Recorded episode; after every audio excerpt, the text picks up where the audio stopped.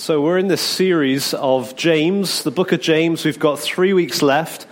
And uh, I think, and not just because I'm preaching it today, but talking with Andy and uh, in conversation about today's message, we think this is the most important one. We think this is the, the place in the book of James where, where it's like he, he takes back the, the curtains, the veil, the cover, and says, okay, here's the real deal. Here is the heart of the issue. And so hopefully you'll find this, this message is, is significant. Hopefully it makes a difference because uh, it is so, so important. If we miss what James is saying in this section, then I think the danger is that we can misunderstand the whole of James. We can turn the whole book into a sort of practical how to manual for Christian living. And it's so much more than that. Uh, just a reminder, we had a break last week, so just to get us back in the flow with James. James was half brother of Jesus, same mother, different father, obviously because of the whole, you know, God part of it. And so James grew up with Jesus as his older brother. He watched him, he observed him, he knew him, he probably got frustrated with him the way siblings do when other siblings don't sin. And so he, he kind of grew up with that and saw that. But then when Jesus went public, around 30 years of age and started doing the miracles and the teaching, and, and the rumors started spreading, and people started saying, Could this be the Messiah? Is this the one that God was going to send? James and the rest of the family said, No, we know him. It's Jesus. Don't be silly. He must be going mad claiming these things. And so while Jesus was doing his ministry, James was watching and saying, No, I'm a skeptic. He is not from God. And the amazing thing about it is that then, once Jesus died on the cross, which is like the ultimate shameful way to die, the whole family, you would think, would then be shamed and go into retreat, right? Try to distance themselves from Jesus. But instead, almost immediately, we see this turn in James where he becomes right at the center, a leader of the followers of Jesus, a lead worshiper, somebody who's saying, Let's worship my half brother. Now, that's not going to happen uh, just because it's the thing to do, right? That's not going to uh, kind of be swept up in the kind of the hype of the moment kind of a thing from James. For James to be transformed that radically, it must have taken something major. And we're told what the major thing was. He met the risen Christ. As in, Jesus met him, spoke to him, maybe embraced him, maybe uh, ate food with him. That there's this sense that when they met, James went, Okay, if you can come back from the dead, I'll believe you. If, if, if, if you've come back from the dead, then everything you said, I'm going to have to reprocess that because that must be true and, and you must be from God. And I wonder, I was just thinking about this, I wonder if he had a conversation with Mary at some point after Jesus rose from the dead and said, Okay, rewind. Is there anything you want to tell me about how Jesus kind of came about in the first place? I wonder if they had a little sit down and a cup of tea, and Mary said, Well, James, I've never really shared this with you, but there was this angel, and, and you know, we weren't married, and, and maybe she felt comfortable to share with James the reality of that first Christmas. I don't know, I'm just speculating, but James was transformed. And James went from being an absolute skeptic to an absolute sold out follower of Jesus.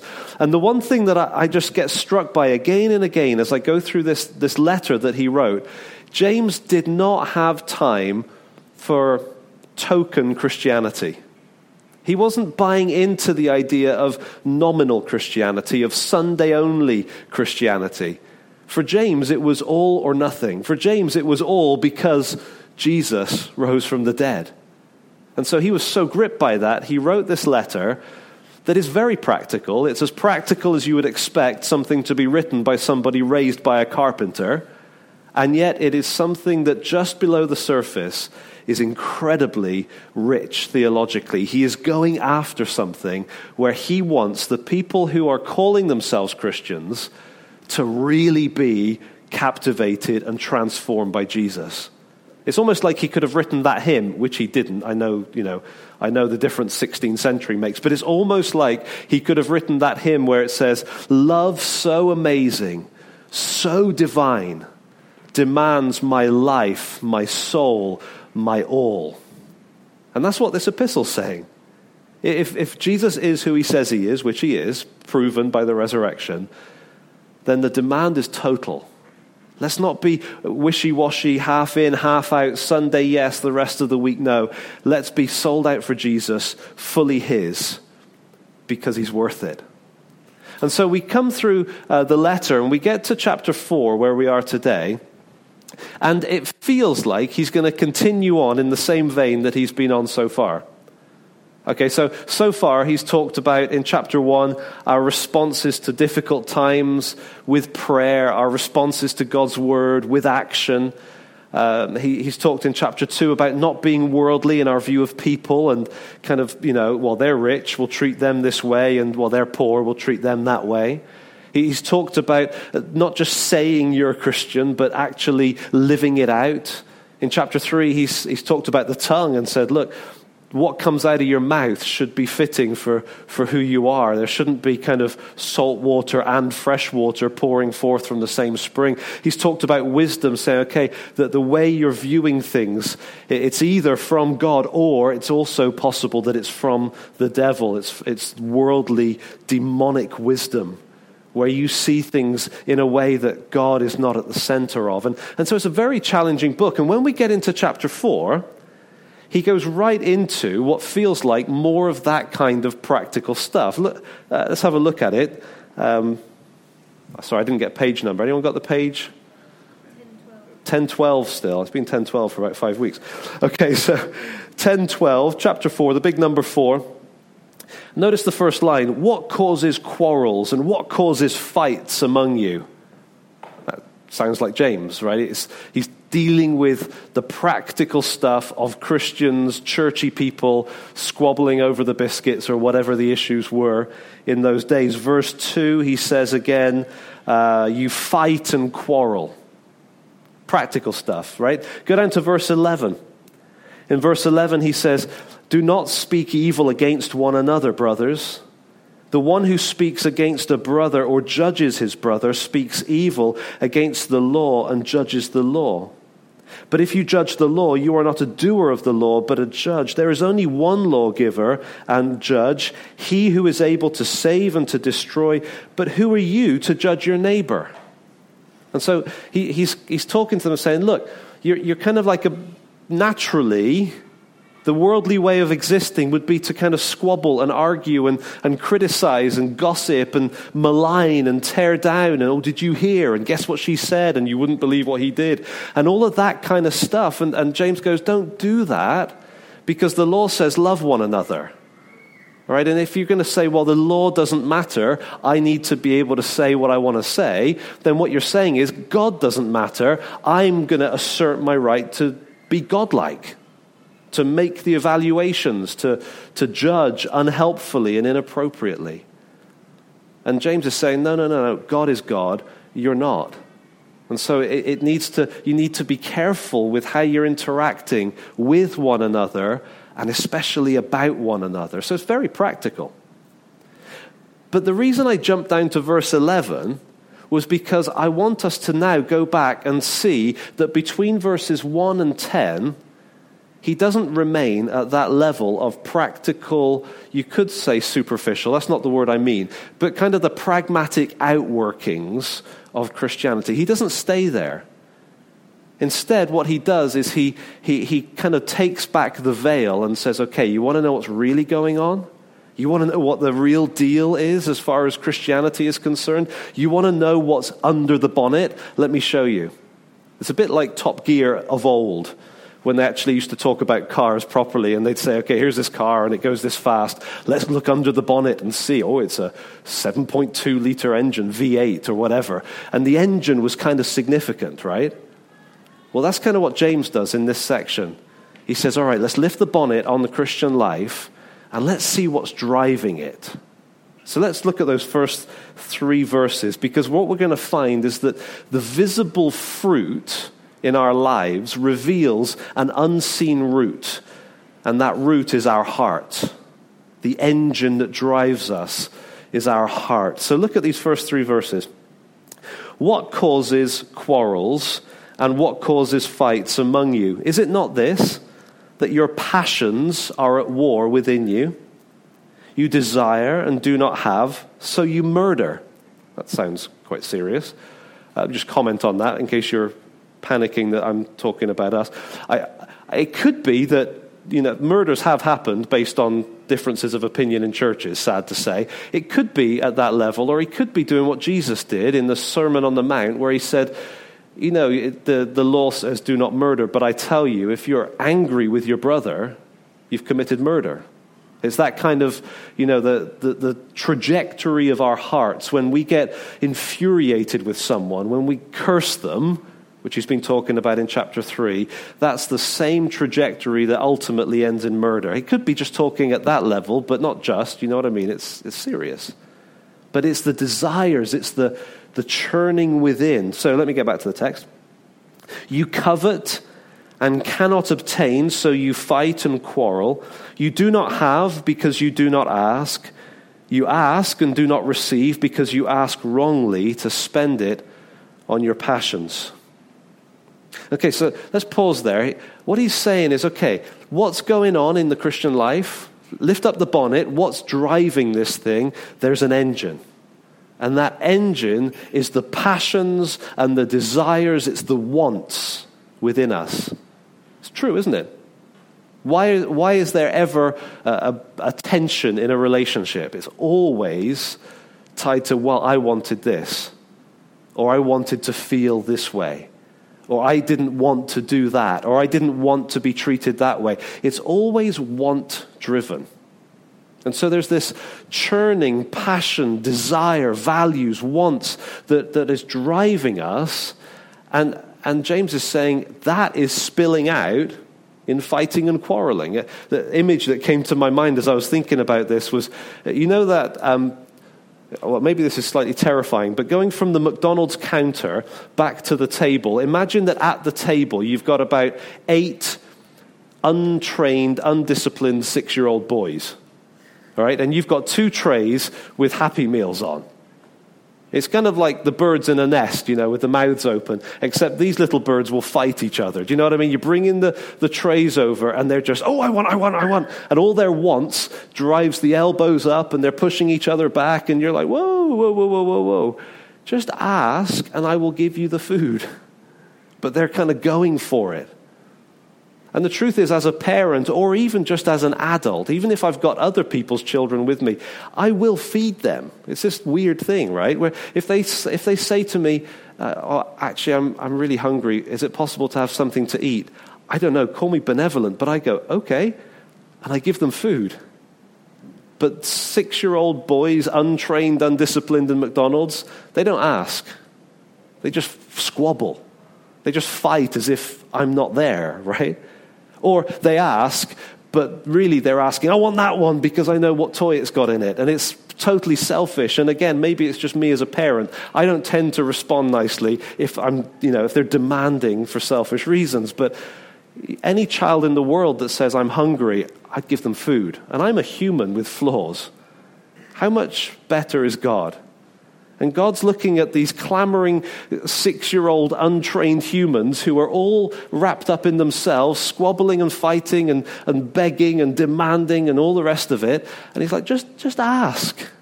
I'll give you what you need. But don't ask selfishly in a grabby, I want to be the king of the universe kind of way. Just ask dependently. There's a difference between a demanding six year old and a dependent child. And, and James here is saying, you know what? Your natural state as a human is more like the demanding six year old. It's selfish. Naturally, it will have a roughness about it because ultimately it's all about me. But, but the gospel changes that. Christianity changes and transforms that. In Christianity, we go from having uh, kind of a, a, distant relationship with God where He's sort of the, the one who does acts of God, right? You know, like all the things the insurance companies won't cover. That's the level of relationship for most people. And He, and he becomes Father, and we become dependent children. And we can go to Him and say, oh, Father, I, I need this. I, I, I need to feed my family, or I need to I've got this situation or this difficulty or I need wisdom in this struggle. And, and what we discover is that God is giving and He's kind and He's generous. And he's not playing hard to get or hide and seek or anything like that. He's on our side. And James is saying to them, look, the, the real issue, it's not with God, it's with you. And it's not even the quarreling and the fighting, it's your hearts. It's the desires and the passions inside. It's what's going on under the bonnet. Now, from verse 4 on, he addresses that and he resolves that problem. And, and before we look at it, let's just try to imagine what would we expect James to say. The problem is your passions, your desires, of out of control. The solution? It's obvious, isn't it? Get your passions under control. Stop wanting so much. Stop being so selfish. Stop, you know, stop desiring stuff. Get it under control. To use the car analogy, you'd expect him to say, okay, yep, yeah, that's the engine under the bonnet. Change the way you're driving. You determine to stop fighting and quarreling, right? That makes sense? Or even, we've got to change the engine. We've got to go from this kind of yucky kind of diesel thing that's under there and put in an electric thing, totally different engine. You'd expect something that would, would address and dismiss somehow those passions, get them under control, suppress them, control them, squash them, stop being driven by what you want. That's what we would expect because that's what we've been told by our culture, by our parents, by the church. The problem is your desires the solution is you stop it. And so, what you'd expect, I think, from verse 4 onwards is for James to say, okay, the problem is your passions, the solution is your self control, your discipline, your new way of living, your determination to change, your resolutions. And he doesn't do any of that. You see, what he does, and this is the thing that we've, we've got to, to I, I, hope, feel the force of, is he says, okay, the problem under the bonnet is your passions and your desires. The solution is for me to show you under the bonnet, in quotes, of God. Let me show you what drives God. Because that's the issue here, not your self control. What is under the bonnet? What is going on for God in this whole situation. So look at verses 4, 5, and 6. He says, You adulterous people, do you not know that friendship with the world is enmity with God? Therefore, whoever wishes to be a friend of the world makes himself an enemy of God. Or do you suppose it is to no purpose that the scripture says, He yearns jealously over the Spirit that He has made to dwell in us? But he gives more grace.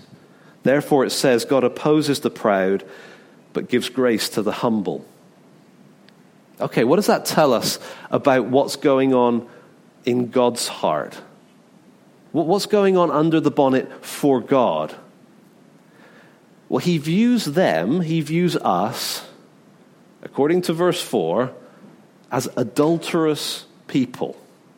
That sounds pretty harsh. Okay? Now, it could be, at one level, you might think, well, James is talking to a specific group of people and there's a lot of adultery going on, right? No, it isn't that. And here's why. In verse 6, he talks about God being jealous. And so it's not talking about the male female relationships within the church, it's talking about God's relationship with the church. He's yearning jealously. He's united the believers together with his Son by the Spirit. And the Spirit that he's made to dwell in us, believers, he's longing for that connection to be to, be to the max. But go back to verse 4. James didn't actually write, You adulterous people. What he wrote was, You adulteresses, as in, you straying wives. Now, that, that feels slightly awkward to about half of us because we go, eh, call me a wife. Right? He doesn't say, you adulterous husbands and wives. He says, you adulterous wives. And he's not picking on the women. What he's saying is that you believers, the bride of Christ, are straying. You're going off after other lovers. All of this worldliness, the desires, the passions, the, the things that are so important to you, as if those things will somehow satisfy, it's proof that you're not loving me. And so you see God's heart was starting to be revealed there. Some years ago, maybe 20, 30 years ago, there was a kind of a fashion in Christian world of people talking about the father heart of God. If you're kind of my age or above and you were in church world, you maybe remember all the Father Heart of God books and Father Heart of God messages and so on. That's good. But this is talking about the husband heart of God. That God has the heart of a husband for his bride, for us. A heart that yearns jealously for exclusive mutual devotion. And he's saying to them, You're, you're living according to the world system. You're living with worldly values, worldly desires, worldly passions. And it hurts me because I see you as my bride. Don't, don't, you get that you're flirting with the world? It's not something that I can just sit back and, and ignore. It bothers me. Now, what does that look like for Christians to be flirting with the world? It's probably not like the most obvious kind of example where we go to church on a Sunday and then, you know, during the week pop into the Hindu temple and make an offering to some other gods in there, and then maybe on the Friday join, you know, join in a prayer room or mosque, worship, you know, pray to some other god. And you know, it probably isn't that for most of us, right? And if you're if you're struggling with a pull towards the Baha'i faith, talk to us. But that's probably not where we're at. But you see, as you go through the Bible, this image of God's straying, unfaithful wife isn't just limited to going off after other gods. It's also wrapped up in the idea of going off after the world, after the lie that God is not enough, that Christ is not enough, that, that somehow I need something else to satisfy me. Think about it in human terms. If, if you're chatting with a friend, maybe at work, maybe at church, and you get the sense that this person is, is doing everything they can to avoid being with their spouse. It would concern you, right? Play golf for, no offense, but they, you know, maybe play golf for 37 hours on a Saturday, you know, just because otherwise they'd have to be home. It doesn't seem to make sense, or fishing, or whatever. It's not, that, it's not just that someone has to go to the hotel and meet with that person that they've been flirting with at work and kind of have an affair. It's possible to, to be going away from your spouse for things that in themselves aren't wrong. Like sports and hobbies and interests and work and career, and, and to just be throwing yourself into other stuff. But you see, the, the problem with those things is when you say, I don't want to be with you, I'd rather be at work. I don't want to be with you. I'd rather watch this film. I don't want to be with you. I'd rather be with my friends. The problem is not the, the other thing, it's the I don't want to be with you. And in exactly the same way, we can do exactly the same thing with God. We can say, you know what, God, I know that I should probably read this, but I'm going to get through this as quick as I can because I'd rather be reading something else. I know that I should pray, but I'd rather just do a token prayer and be done with it because I need to really be watching that TV show or, or surfing the web or getting uh, to work and giving my 18 hours to my job or, or whatever it is. I'd rather leave you out and I'd rather pursue this. You see, once you put that kind of language into a marriage context, it hurts, doesn't it? It's a sign of a brokenness. It's not simply the act of adultery that is damaging to a marriage, it's that drift.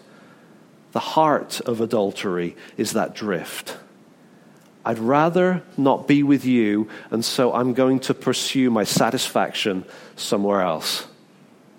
And so, all the good things in our lives potentially could be areas in which we are flirting with the world where we're saying, God, you don't satisfy me. I need to read this. God, you don't satisfy me. I, I need to watch that. God, you don't satisfy me. I need to play this game. Or uh, you don't satisfy me. I'm going to put my energies into this hobby or into this career or into this job or into this other thing. You see that all of those things could be good. In the same way that hobbies could be okay in a marriage. Nothing wrong with hobbies. Especially when we bring the spouse along. When there's a connection, where, when there's an acknowledgement and a recognition that being with you is the greatest thing. Being with you is where I'm going to be satisfied. And if the spouse is God, then surely he's good enough. Imagine that you're counseling a friend at work. And you've, you've had the, the, the, flags, you know, the warning flags going for a while. You've been a bit concerned about the way she talks about her husband and then how she gradually is no longer talking about her husband. And, and then she's taking the lunch breaks and the extended lunch breaks. And you're going, what's going on? Where, where's she going? And, you know, gradually you discover that, that there's an adulterous situation going on the temptation to counsel that person is to say, You made vows, you made commitments, you need to be a good wife, get your act together, fix it, stop it, don't do it. That wouldn't work. Surely the, the better response is to say, What about your husband? Think about your husband. He, he loves you. He would, do, he would die for you. He would do anything for you. You want to somehow try to redirect the, the, the, eyes of the heart back towards the spouse so that there can be that connection. And of course, on a human level, that doesn't always work because they might say, well, if you knew my husband like I, then you'd think you'd be cheering me on. But what if the husband is God, who for all eternity has and will completely satisfy the Father delighted by the Son, the Son delighted in the Father. That Son is our groom. And if he can thoroughly thrill and satisfy and delight the Father for all eternity, how is it possible that we could get bored? That we could say, Jesus, you're not enough for me. I'm bigger than your Father. I need something more than you. Jonathan Edwards, um, the, the writer, not the triple jumper, about 300 years ago, preached a sermon where he was talking about the journey towards heaven. And he was anticipating heaven, and he was saying, you know what? What we have in this world, it teases us and it tempts us, it kind of flirts with us as if it's going to satisfy, as if it's enough, but it's not. He said, What we have here, it's just the shadow, but God is the substance. What we experience here is the odd beam of light, but God is the sun. What, what we experience are, are drops of water, but God is the ocean. And he, he just paints this picture of, of why would we be satisfied, or why would we even think that we could be satisfied, chasing after things in this world and leaving God out of it. Makes no sense. These are but streams. He is the fountain. And you see, the beauty of this passage is that even though James comes across a bit like a hammer, you know, kind of boom, you adulteresses, he goes right after it. What he's doing is he's revealing, he's not commanding. In verses 4, 5, and 6, he's making statements. He's not telling them what to do. He's saying, This is reality. This is the way God views it. God, the perfect groom, is longing for you to come back to him. He wants you to stop flirting with that guy at work and to stop flirting with that hobby and interest and to stop flirting with all the things that this world offers you and instead to come back to Him and say, okay, I know that I'm only ever ultimately going to be satisfied with you. I need you. Would you bring me home? Would you take me back? It's like the book of Hosea, where Hosea is told by God, go and marry this woman who's life is the life of a harlot. And Hosea goes off and, and wins her, and then she strays, and then he goes after her to woo her back again. You see, the heart of a husband is not to destroy. There's anger when that sort of thing occurs. There's, there's hurt, there's anger. But ultimately, the heart of a good husband is, I so want you back. And so, therefore, James quotes from Proverbs and says, God opposes the proud, but he gives grace to the humble. What does that look like in, in an adulterous situation? Maybe it goes something like this You know, I've been reading your emails, and I've, I've overheard you on the phone. And I've, I've followed you and I've seen you at work and I've watched you go into that motel. And I know that when you went away to that conference, there was no conference. And, and there's the kind of the confrontation that, that can come. And then the response of the person who's been caught that says, no, doesn't matter. I, I, I'm fine. I, I can do whatever I want. That's proud. That's, don't you challenge me. Pride says, I don't need you. And so, God, as the loving husband, can confront and he can challenge and he can convict. But if our response is, no, I know what I'm doing and I can do life my way, then God opposes that because it's not what he calls us to.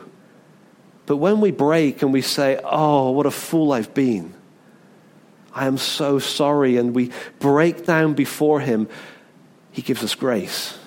He embraces us, He welcomes us back. And the thing that struck me as I was looking at this passage is that I don't think there's hardly a day that goes by where I don't need to do that, where I don't need to come back to God and say, God, I'm sorry, my heart has strayed. I, I, for a couple of hours there, I thought this would satisfy me instead of you. I'm so sorry. Will you please forgive me? And the beautiful thing about God is that day after day after day, year after year, for the rest of this life, He will embrace us. He'll forgive us. He'll help us to know how wonderful He is, which is why the, the response comes in verses 7 and following. And if you keep it in the marriage image, it works so well. What's the right response if once you catch a glimpse of God's heart as your husband who longs for you to, to give yourself only to him? Verse 7 Submit yourselves therefore to God. Resist the devil, and he will flee from you. Draw near to God, and he will draw near to you. Cleanse your hands, you sinners, and purify your hearts, you double minded. Be wretched and mourn and weep. Let your laughter be turned to mourning and your joy to gloom. Humble yourselves before the Lord, and he will exalt you. What he's saying here is that other thing that you're flirting with is really the devil. The guy at work who pays too much attention, the hobby, the interest, the website, the other things that we occupy ourselves with in order to stay busy and not and not really think about God for a while. Resist that. Push that away. Say, okay, enough of that. And maybe for some of us, that needs to be something very tangible. Maybe it need, means okay, blocking a certain website or, or, or, getting rid of a certain aspect of our lives. And it doesn't have to be a sinful thing, it could be a good thing, but it's a good thing that's drawing our hearts away from God. Maybe it's time to say, you know what? I'm going to get a barrel and I'm going to light a fire and I'm going to put that in there. Some many years ago, uh, I bought a. I was in a shop and they had, you know, little game controller things game controller to go with a PC. And I thought, oh, that'd be fun. I used to love playing football games. And after a couple of days of getting drawn into this football game, I knew that this was drawing me away. There was nothing, you know, there wasn't carjackings or crime or anything. I was, you know, playing football on the screen. But that had to go in the bin, and I had a ceremony at the Burger King where I got rid of it and just said, God, I'm sorry. I can't have one of those in my life because it just draws me too much away from you. Maybe for some of us, we need to go home and put something in the bin get rid of some aspect of life that is drawing us, pulling us away from God. Resist the devil, and he will flee from you. Draw near to God. Respond to the one who's already drawn near to you by drawing near to him, and, and he'll draw near to you. There's a, a, a reciprocal connection there. How often can we say, Oh, yeah, I've tried quiet times, but God seems too distant? We give up. What if we said, okay, God, you've already proven that you want to have a close relationship with me. You proved that on the cross. And so I want to have a closeness with you that I've never had before. I'm going to, I'm going to read the Bible. I'm going to pray. I'm going to, I'm going to carve out time in my schedule. I'm going to treat this as an absolute priority. Do you really think that God's going to go, stuff you? Not interested. I think often we just give up too easily We, we want something magical and mystical and instant. Uh, and, instead, God's like, okay, come on, spend time with me. Because what he wants is that draw near, close relationship where you walk through the, the good times and the bad times together, where you share your heart with him, where you hear his heart, where you talk to him and involve him in every aspect of life. God longs for that kind of connection with us. And so when we haven't had that, or when we've messed around by going off after other things, the natural response, when we get a glimpse of his heart, is what we see here to cleanse our hands, to purify our hearts, to, to be wretched, to be mourning and weeping, all the flirtatious, silly, happy laughter, to say, you know what, I'm going to weep because I need this. I need you, Lord. You see that the passage keeps that adultery theme and it keeps the, the heart of God right there all the way through. And, and, and my prayer for us is that we would say, actually, I need that. It's easy to say oh, other people need it, but no, I need that. I need to spend some time with God and say, God, I'm sorry. I've, I've treated other things as potential satisfiers, as potential uh, joys, as potential delights, things that maybe will make my life feel right, instead of trusting you to give me life to the full.